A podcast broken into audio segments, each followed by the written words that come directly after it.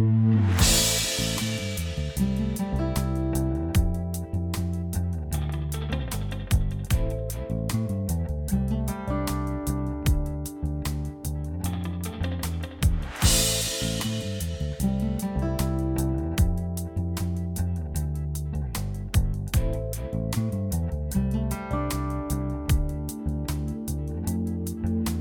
Hey, friends, Dr. Joseph coming to you today, and we're here for day eight of our podcast going through First Timothy, and I'm going to be reading First Timothy chapter 3, verses 1 through 7. And I'm going to be reading out of the New American Standard Bible. Uh, so it says here it's a trustworthy statement. If any man aspires to the office of overseer, it is a fine work he desires to do. An overseer, then, must be above reproach, the husband of one wife, temperate, prudent, respectable, hospitable, able to teach, not addicted to wine or pugnacious, but gentle, peaceable, free from the love of money. He must be one who manages his own household well, keeping his children under control with all dignity. But if a man does not know how to manage his own household, how will he take care of the church of God? And not a new cover, convert, so that he will not become conceited and fall into the condemnation incurred by the devil. And he must have a good reputation with those outside the church, so that he will not fall into reproach in the snare of the devil. Now, whenever we come to this passage, this is uh, one that um, has recently, honestly, in um, uh, Southern Baptist life even become the, the focus of attention uh, because it's it becomes kind of this way in which uh, Paul is defining uh, to the church what are the qualifications of a pastor. And so, whenever we look at the original language of, we see this word desires to be in this office of overseer. Overseer is where we get the uh, word uh, episkopos. That's that's the way it would have been in the original Greek. And so you have uh, you know, you have a lot of words and offices that sometimes get lumped into this, and so uh, you have pastor that would be here under this uh, phrase, and you have uh, bishop was a way that this was used in the church. In, in, fact, Paul even writes later on to Titus and gives some of these same qualifications again to Titus as he's organizing and setting up the church as well. And so you have all this it's coming in. And so it kind of gives this way in which Timothy was able to uh, set up the church and, and help to know who was going to be qualified in order to serve in this role. And, and, so with this, whenever we come to this, we we've got to understand there's a little bit of just the clarity of Scripture, and the clarity of Scripture speaks to what we would hold to here at New Vision that the the office of of pastor is to be that of uh, a man at this, and you cannot deny that that's what Scripture is saying here in this moment. And so that's what we hold to in this. Now, are there other roles within the church that uh, that women hold? Yes, there are. But whenever it comes to the role of pastor, uh, this is one that we hold to as a view of, of this is what Scripture says is to be a man. Now, I think sometimes when we come to this as well, we can get confused and be like, well, does that diminish women in any type of way? Well, no, it's not meant to diminish women in any type of way. In fact, uh, you look all throughout Scripture and you see the the role of women being used in that way. But we have to remember as well that the way that uh, God desires for the church to be reflected is a reflection of the relationship that he has as well with the church and the way that that he has with the church is even going back to the way that God originally designed uh, humanity. And so it's with this husband and wife. I mean, the man was um, created first, and then from that became the, the woman in that. And with that, man was given a special role, special task once again, that does not take away by any kind of means the uh, equality that's there for women. It just means that they have a role that they are to to live out, uh, to not cause confusion, to not cause any uh, uh, problems within that. And so that's why God designed it in that way. And so because of that, He's designed the church to be in this way. And, and so does that not mean that we're not saying that somebody's not a believer if they hold to a different view from this. No, this is a secondary issue. But whenever we come to Scripture, we see as well that this doesn't impact somebody's salvation if they believe a different way from us.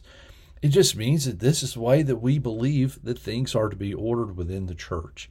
And, uh, and because of that, we submit to what God's Word says. We submit to the authority of Scripture during this time. And so I, I want to kind of move beyond that, though, and I want to kind of say, what are some of the things that we need to remember when it comes to uh, pastoring, when it comes to even uh, understanding the role of a pastor, what are some of the things that we need to see here that Paul really emphasizes uh, for a pastor or for somebody that even desires you know to be in the role of a pastor an overseer of the church? Well First, you need to see God looks at the heart. And uh, Lifeway put out a great article about this and really just kind of explains a little bit about this. If you kind of go back to David being the king, you know, what, what was the thing that stood out about David? Well, is said he had a heart.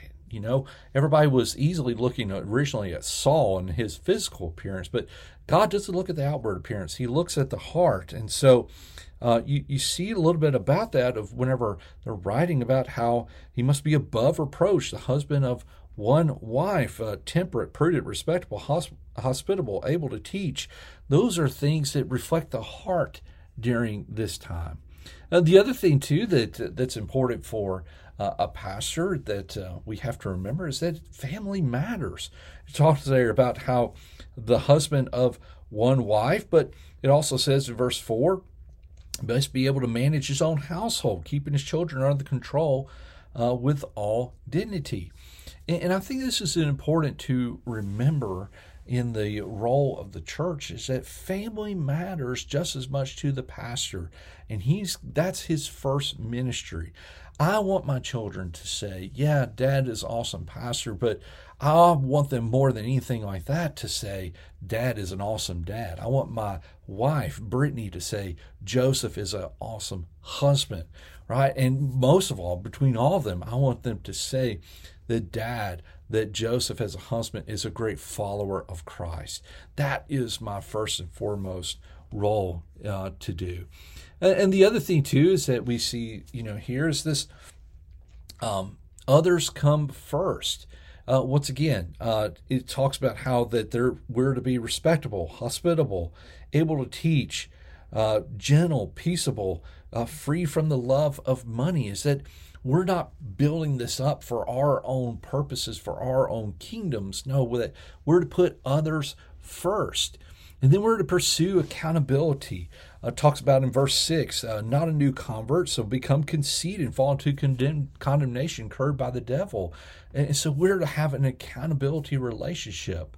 Uh, and then the last thing there is that a good reputation means that somebody is able to share the gospel with others uh, and they have a good reputation with those outside the church, so you won't fall into reproach. And, and so we ought to be able to share the gospel. Now, that doesn't mean that we're perfect by any kind of means. No, because listen, I fall every single day. Pastors, ministers, uh, we all fall every single day. We mess up.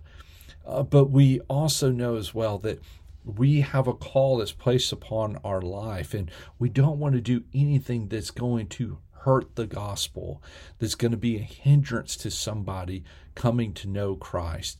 And, and so that's the that's a very important thing to remember when it comes to the qualification for a pastor, not to have somebody that is perfect by any kind of means, but to have somebody as well that wants to share the gospel with a free heart, free mind, and be able to do it in a way that is not going to hinder the gospel going forward in any type of way.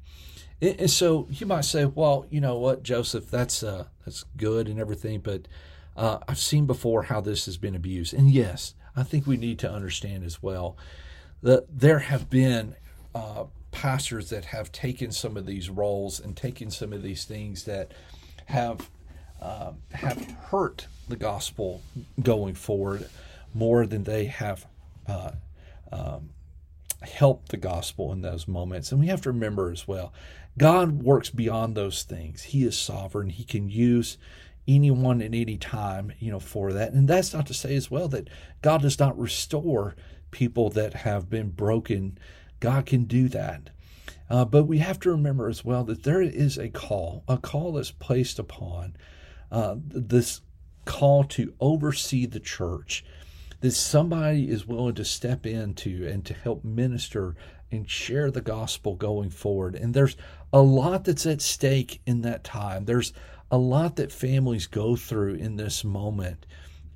And know as, as well that pastors are, are carrying a lot of weight in this time, but we're also called to help equip the saints to do the work, to help not just uh, see what platforms we build, because it's not about us. It's all about glorifying the Lord in all things. And let me just tell you as well you have a ministry. You don't have to go through a pastor to share the gospel. That was one of the early um, errors of the church is that they thought everything had to go through. No, it's what's greatly called the priesthood of the believer. You have a responsibility to share the gospel, to go and live out this faithful call as well to serve. And know as well that God wants to use you uh, in great and mighty ways. So, as you just carry that forward, just remember these words as we uh, uh, just live within the church, the body of believers, live under this authority of Scripture to follow uh, follow Christ in this way. God bless you guys. We look forward to connecting the next time as we come together. Uh, for our podcast and look forward to seeing you on the next one. God bless.